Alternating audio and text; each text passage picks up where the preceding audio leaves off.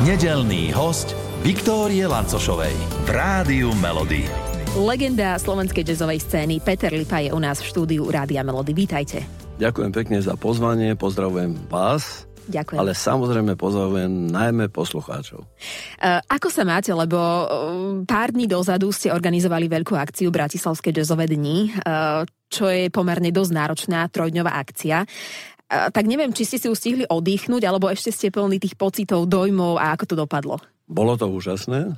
Tri dni, tri plné dni, vypredané a dobrá muzika. Takže to je pre mňa veľmi dôležité. Ja to celý rok pripravujem a keď to začne, tak už mám, už mám trochu strach z toho, že to teraz rýchlo skončí. Lebo tie tri dni strašne rýchlo zbehnú a zase celý rok pripravili. Uh-huh.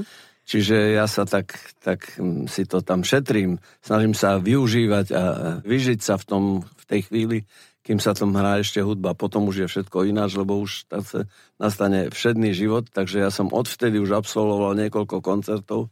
Bol som v Litovskom Mikuláši, bol som v Poprade, teda pri Poprade, v jednej experimentálnej škole a škôlke. Mm-hmm. Sme mali taký hodinový výchovný koncert pre deti prvého stupňa a potom bol koncert v Košiciach ešte a v Obišovciach. Fúha. Čiže to už som všetko absolvoval.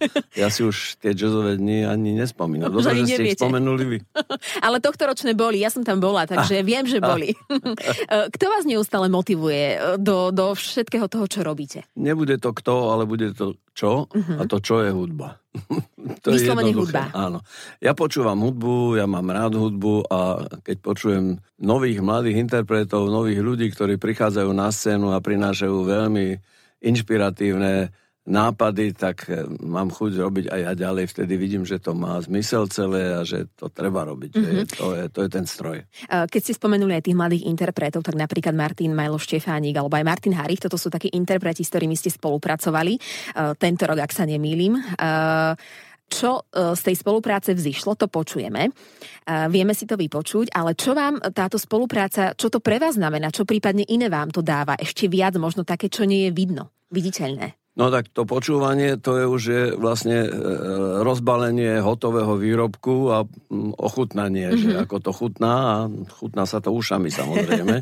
Čiže to už je tá posledná fáza, ktorá už pre mňa nie je až taká zaujímavá potom. E, mňa zaujíma celý ten proces, lebo ja to už poznám, že ako to bude vyzerať, ale ten proces prípravy, ten je najkrajší na tom a vtedy sa tie nápady a tie myšlienky a pocity a to všetko tie emócie vtedy sa stretávajú a vtedy si hovoríme, kto čo si myslí a vtedy ustupujeme jeden druhému alebo naopak neustupujeme a hájime si to svoje, ale vznikne ten konečný produkt. A to je to, čo potom už počujete, čo počujú aj poslucháči. No a kto si čo myslí, lebo predsa len nejaký ten generačný rozdiel tam plus minus je, aspoň pri tých menách, ktoré som spomenula. Často zvykne staršia generácia niekedy hovoriť, že my máme pravdu, my sme tí, ktorí vieme toho viac. Vy to máte ako teraz? Tých 50 rokov to môžeme preklenúť, to nie je taký strašný rozdiel. Nie. No, ja väčšinou dávam pôvodnú myšlienku. Uh-huh. Ja dávam prvý impuls. To znamená, ja som zvyknutý si vyrábať sám také demo, alebo taký prvý názor na to, ako by to malo vyzerať. Ja sám si preberám a trochu recenzujem a vyberám texty. Mm-hmm. Takže najprv chcem vedieť, čo budem spievať, o čom teda budem spievať a potom si zvolím, že čo. Povedzme, že v akom tempe to bude, akú to bude mať náladu a aká je moja predstava. No a potom k tej výslednej podobe sa dostávam práve v spolupráci s niektorým z týchto kolegov, z týchto a z ďalších kolegov ešte, lebo ja viem, že oni majú iný názor na to, čo sa dnes hrá, ako hudba vyzerá a vedia ho dokonca aj transformovať a vedia ho do tej podoby výslednej akože, akože dať. A to je pre mňa veľmi vzácne a veľmi dôležité, preto s nimi spolupracujem. Mm-hmm. Vnímate z ich strany nejaký rešpekt voči vám, prípadne také obavy, že ak im poviete niečo, čo sa im nepáči, tak radšej cúnu, alebo si idú to svoje? Pozrite sa, ja si týkam s každým od prvej chvíle. Mm-hmm. No a niektorí, títo mladí umelci, majú problém si týkať so mnou. Hovorím, to nevadí, ja ti budem ďalej týkať a príde jeden moment, keď si už budeš chcieť aj ty potýkať, tak ja to už príjmem ako hotovú vec, už sa vôbec nebudem čudovať. Ber to, že sme si potýkali. E, toto je prípad napríklad môjho saxofonistu Rada Tarišku, s ktorým hrám už vyše 20 rokov. A ten jednoducho až minulý rok si povedal, že mi začne týkať. Že už by mi chcel začať týkať. Čiže 20 no, rokov to trvalo. Nech sa páči, týkaj. Ale niektorí, a takých je väčšina, tým mi týkajú od prvej chvíle, lebo ja mám pocit, že pre toto pracovné prostredie a pre napredovanie tej komunikácie je to veľmi dôležité. Ja si jednoducho týkam s každým, mm-hmm. takže sa snažím aj tým zmyť ten nejaký e, vekový rozdiel alebo názorový rozdiel. Mm-hmm. Spomenuli ste, že hudba je tá, ktorá vás motivuje. A kde je vám teda najlepšie? E, v skúšobni alebo pódium je to miesto, na ktorom sa cítite najlepšie? Kde? Pódium určite. Ako živé hranie je pre mňa jednička. To ma zaujíma najviac. Ale samozrejme zaujíma ma aj to, ten tvorivý proces, keď niečo vzniká. Keď vzniká ten zvukový záznam, tie obrazové, tie nemusím až tak, mm-hmm. ale ale prečo nie? Nakoniec dnes je to súčasť toho, tej prezentácie. Ľudia, e, ľuďom nestačí počuť pesničku, oni ju chcú aj vidieť. Mm-hmm. Takže preto aj toto. Ale ten zvuk, ktorý ja, ako som už spomínal, začínam vytvárať a tú predstavu základnú, ktorú ja začínam vytvárať, a ten proces, jak sa to mení a jak to vzniká, ten je pre mňa najzaujímavejší. Mm-hmm. A potom živé prevedenie. Mm-hmm. Uh, ak som to dobre ja spočítala a ak ma kalendár neklamal, tak budúci rok oslavíte e, životné jubileum. Dobre počítam? Dobre ste počítali. Kedy ste to stihli? Jednotka z matematiky. Toto. Kedy no, tak nie to? je to také, žiadne odmocniny tam nie sú, ani, ani mocniny dokonca, ani integrály. Kedy som to stihol, neviem, no za tých posledných 80 rokov. Vnímate tento vek, ja neviem nejako inak, lebo, lebo človek e, čím má menej rokov, tak tým sú také vyššie čísla pre neho niekedy strašidelné, niekedy si hovorí, že fúha, tak ja budem v tomto veku rozmýšľať tak a tak. Vy to máte teraz ako? A človek si zvykne. Na všetko. no musí si zvyknúť, tak je to samozrejme, to je ten môj život je poznačený tým, že som už taký starý, rovno povedané, čiže e, mnoho vecí už nie je takých a neprebiehajú tak, ako kedysi. Tak na to som si zvykol a vtedy si tak uvedom, aha, to ja už vlastne nemôžem, lebo to sa už nedá. No, mm-hmm. takže, tak vtedy si to uvedomujem, ale ináč si to neuvedomujem a snažím sa myslieť ďalej a na nové projekty a na nové situácie, ktoré veľmi úzko súvisia s hudbou, pretože si stále myslím, že robím pesničky, ktoré majú diváci radi, na koncertoch minimálne, ale tak aj na počúvanie. A nahrávam tie veci na CDčka alebo na LPčka, to znamená vydávam albumy a mám pocit, že tí ľudia to berú. No, takže mám pre koho a to je veľmi dôležité, mm-hmm. tak to by som povedal. Ináč by som to robil doma do šuflíka a to by malo veľmi krátku životnosť. Aj vás by to demotivovalo. Určite. Ehm, keď si tak urobíme taký nejaký prierez tým, tým vašim obdobím, možno, že ktoré bolo najplodnejšie, prípadne viete to tak povedať, že tak vtedy to bolo najobdobie, lebo preto, alebo No, to má rôzne etapy a každé to obdobie má aj rôznu kvalitu samozrejme, lebo ja som začínal ako ťažký amatér, ako nadšenec, ktorý počúva vlastne hudbu a až tak niekedy po 15, 17, 18 som dostal prvú gitaru. Mm-hmm. Som sa začal o to zaujímať trochu ináč, že som teda aj sa pokúšal spievať a tak. No a mm, prvé kapely boli v znamení rock'n'rollu a Beatles samozrejme. A to som vôbec netušil, že ja sa budem raz hudbou zaoberať tak profesne, ako to robím teraz mm-hmm. a mhm. že to bude môj život vlastne. Čiže to bola len taká mladická nerozvážnosť, povedal by som. Až keď som končil vysokú školu, tak som si naraz uvedomil, že tá hudba je pre mňa taká dôležitá, že mm-hmm. budem musieť svoj život prispôsobiť tomu, že chcem robiť ďalej aj hudbu. Mm-hmm. Chcem niekde pracovať a živiť sa prácou normálnou, ale okrem toho robiť aj hudbu. No a vtedy som našiel mnohé rozhodnutia, som e, ako si, urobil, ktoré to umožnili. Našiel som si zamestnanie, ktoré to umožňuje. Mm-hmm. Hneď od prvej chvíle som vedel, že ten pracovný čas je taký, že to bude môcť. Ostal som v Bratislave, nevrátil som sa do Prešova, odkiaľ pochádzam. To boli také dve zásadné veci. No a pomaly som začal ten svoj sen ako si naplňať, mm-hmm. ale aj tak to nevyzeralo, že by som ja mohol byť muzikant. Na e, tzv. voľnú nohu som prestúpil, keď som mal 36 rokov. Mm-hmm. Až vtedy som sa rozhodol, že čas dozrel tak ďaleko, že som schopný sa uživiť hudbou. Mm-hmm.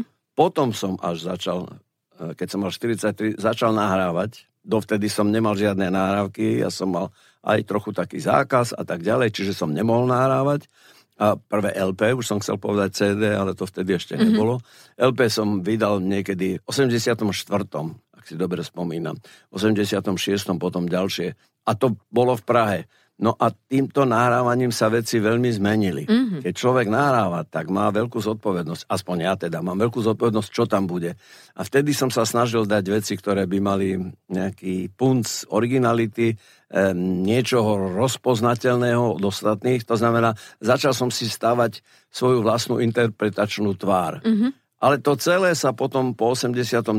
zmenilo ešte ďalej a to tak, že som začal dokonca písať sám hudbu a že som si začal robiť sám pesničky. Mm-hmm. To je e, úplne iný level. Čiže tak v stručnosti chcem povedať, že nájsť to obdobie, v ktorom to bolo najlepšie, neviem dnes. Ono, tie postupné kroky v tom celom už teraz tak spätne majú, každý jeden krok má zmysel. Ja mám takú pesničku, že páni v najlepších rokoch, a e, vždy, keď idem spievať, tak sa pýtam e, publika, že viete, kedy sú páni v najlepších rokoch? No a odpovede je jasná. Odpovede je vždy. Takže ja, ja som vždy mal niečo, čo bolo zaujímavé. Ja stojím aj teraz pred ďalším projektom, ktorý je iný, zaujímavý, možno toto bude najlepšie. Takéto niečo som predtým nerobil ešte. Mm-hmm. Takže... Aký to bude projekt? No, to je zahraničný projekt. Idem jednoducho do New Orleans, do môjho milovaného, obdivovaného a úžasného muzikálneho mesta, kde budem s tamojšími hudobníkmi nahrávať 5 nových pesničiek mm-hmm. svojich. Mm-hmm. Po anglicky spievaných a to je pre mňa krok do neznáma, ale zároveň krok do niečoho, čo ma veľmi zaujíma a čo chcem. A vždy som potom túžil a teraz to chcem zrealizovať a chcem byť súčasťou toho procesu. To je to, čo som hovoril, keď robím s tými mladými. Aj teraz idem robiť s mladými. Môj producent je Jamison Ross, ktorý má asi 30 rokov. Je bubeník a spevák, veľmi dobrý samozrejme, a veľmi slávny medzičasom. No a on bude produkovať, on bude môj producent a ja zase chcem to skúsiť, že aké to bude s ním. Mm-hmm. Máte a... predtým rešpekt? Alebo ako sa cítite? Zvedavosť. Áno? Zvedavosť. Zvedavosť, strašná zvedavosť. Už, už by som tam chcel byť a už by som chcel, aby tí muzikanti sedeli a aby začala prvá pesnička, že si povedia, ty skús toto, ty tamto, na to nie je dobre, poďme ešte raz a ty mm-hmm. toto a tak. A už tam chcem byť, lebo a ten proces sa mi veľmi páči. Cítiť z toho nadšenie a to, že, že sa veľmi tešíte na túto spoluprácu, tak to je veľmi pekné. Ano. Dovolím si povedať, že, že máte pred sebou neustále asi takéto výzvy, nie? Vy si ich dávate, alebo prídu tak spadnú z neba?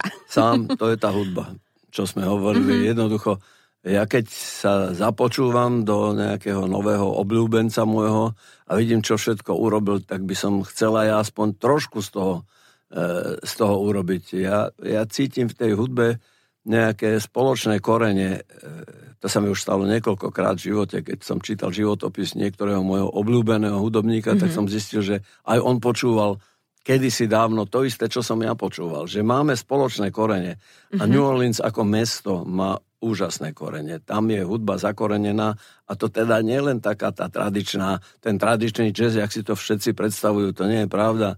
Odtiaľ sú vynikajúci reperi a vynikajúci soloví speváci, vynikajúci gitaristi, trúbkári, saxofonisti, skladatelia. Jednoducho všetci muzikanti, ktorí mm-hmm. pochádzajú z New Orleans, majú v sebe a teda vo svojej hudbe nejaký moment, niečo také veľmi zvláštne, veľmi silné, čo ja cítim, keď to potom počujem. Ja viem, že to je ono, že mm-hmm. toto, ten človek je na mojej vlne. No, mm-hmm. tak, mm-hmm. tak toto Nejaký taký ten rukopis, asi Áno. umelecký možno. Áno, hudba, to je v hudbe za Mm-hmm. Niektorý kód, ten hudobný. Mm-hmm. Ako si krátite čas na letisku napríklad, eh, keď či už je meškanie lietadla, alebo len klasické tie prestupy, čo robíte vtedy? Čítam väčšinou, beriem si niečo na čítanie, mm-hmm. buď čítačku alebo knižku si zoberiem a, čítam a čakám. Mm-hmm. Nič iné sa tam nedá robiť, nič múdrejšie sa nedá.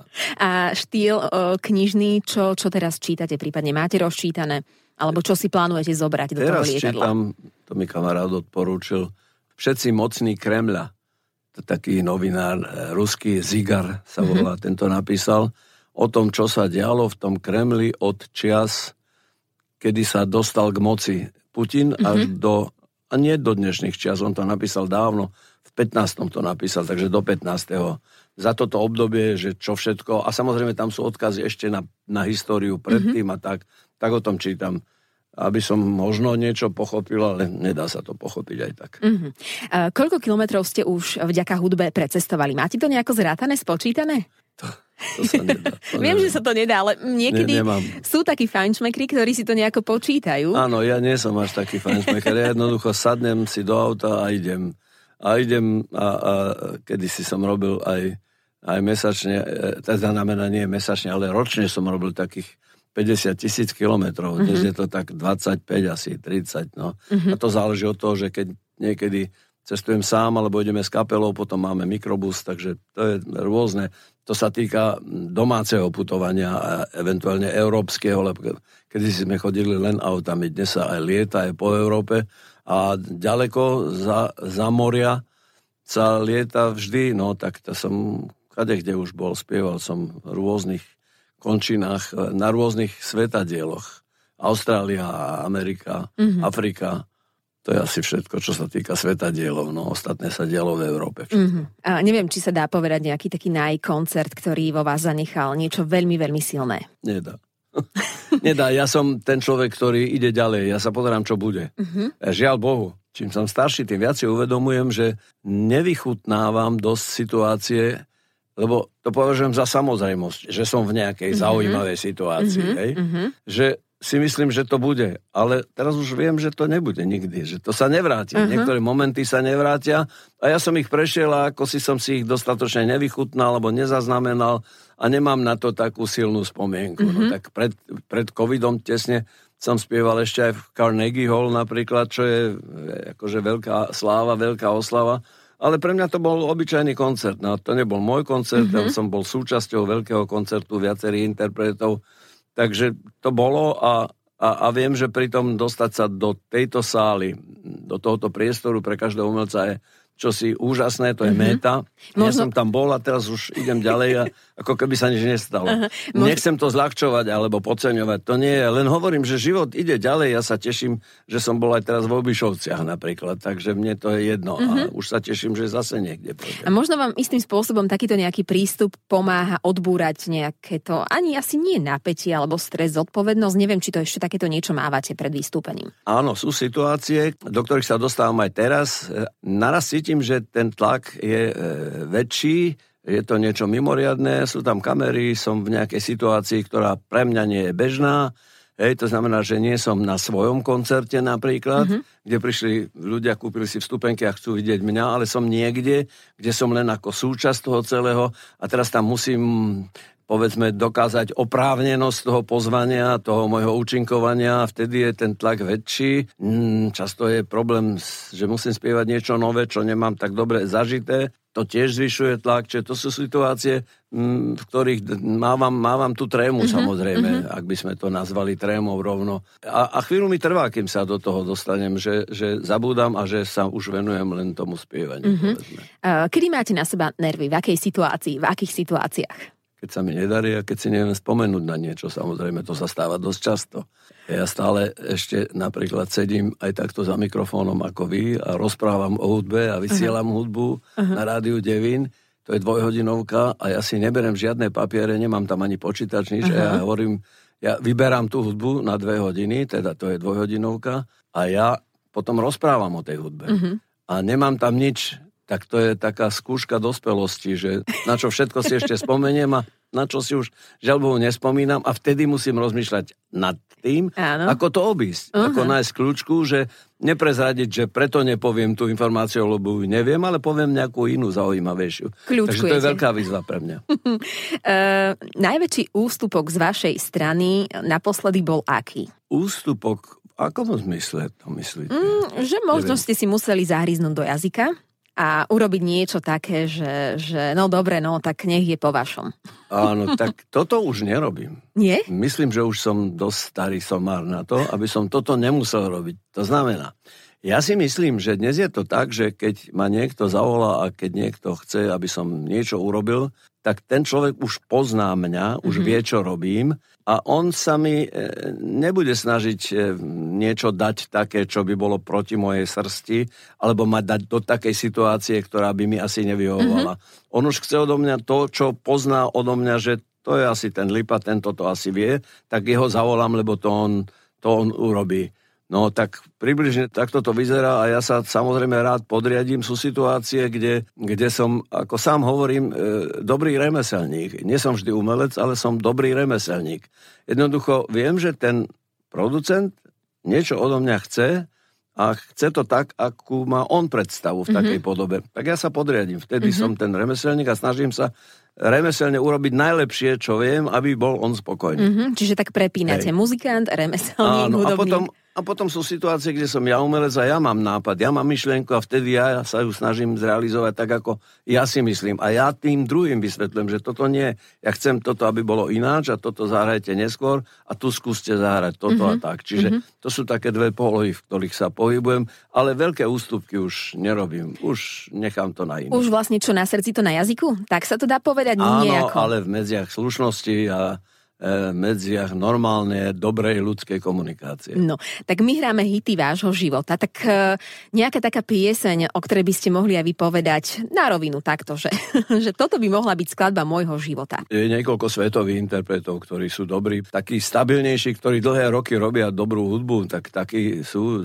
je, to je Sting, Joe Cocker, a tak ďalej. Mm-hmm. To sú moje hviezdy, e, akože to, to, to sú ľudia, ktorí robia hudbu tak, že ich obdivujem a že im to v takom tom dobrom slova zmysle závidím, lebo majú talent od Boha, ktorý je úžasný a ktorý vedia oni premeniť na tú dobrú hudbu. To mm-hmm. je mhm. fantastické. A nejaká taká konkrétna pieseň? With a little help from my friends. To je pieseň môjho života priamo. Tu musím povedať o Joe Cockerovi e, niečo, čo je veľmi dôležité. To je človek, ktorý prišiel s jedným vlastným hudobným názorom. Samozrejme, akceptoval to, čo sa vtedy vo svete dialo, keď on prišiel, ale veľmi pekne to povýšil, našiel dobrých kolegov a urobil fantastický prvý hit veľký a to bolo With a Little Help from My Friends. To je cover verzia starej Beatlesovky, ale taký cover, že by sa dala kľudne podpísať ako jeho vlastná skladba. Uh-huh, uh-huh. Jednoducho, to bol úžasný ťah, obdivujem ho. Odvtedy doteraz stále. Joe Cocker má samozrejme aj kopu nových pesničiek,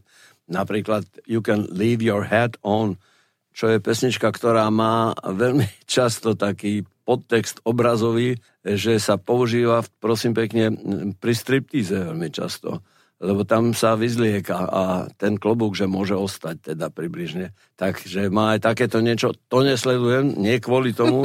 Ja to mám rád kvôli tomu, že je to opäť dobré aranžma, dobre zaspievané, uh-huh. dobre vygradované, dobrá kapela, všetko je fantastické tam. Takže všetko sedí. Čiže to je tiež, a on má takýchto dobrých pesničiek ešte veľmi veľa. Mm-hmm. Vy sa aj vďaka týmto skladbám viete niekam presunúť, že na nejaké špeciálne miesto, kde vám je dobré, alebo to podporí nejakú ďalšiu vašu tvorbu? Podporí to ďalšiu tvorbu určite. To znamená, ja počúvam hudbu, novú hudbu počúvam a ja hľadám tam inšpiráciu, že ako to vlastne vyzerá. Špeciálne ani nie tak, to, to by som ťažko vedel popísať, čo všetko má e, z takejto novej pesničky upúta Niekedy je to úplne maličký detail, ako to začína, alebo ako to končí mm-hmm. napríklad. Mm-hmm. A niekedy je to viac, no, tak a, a vznikajú skvosty v tej populárnej hudbe veľmi dobré, tak napríklad tí Silk Sonic Leave the Door Open, tá ich posledná pesnička, čo zvíťazila všade, to je úžasné. Alebo, alebo John Baptist, ktorý je tiež z New Orleans mm-hmm. samozrejme,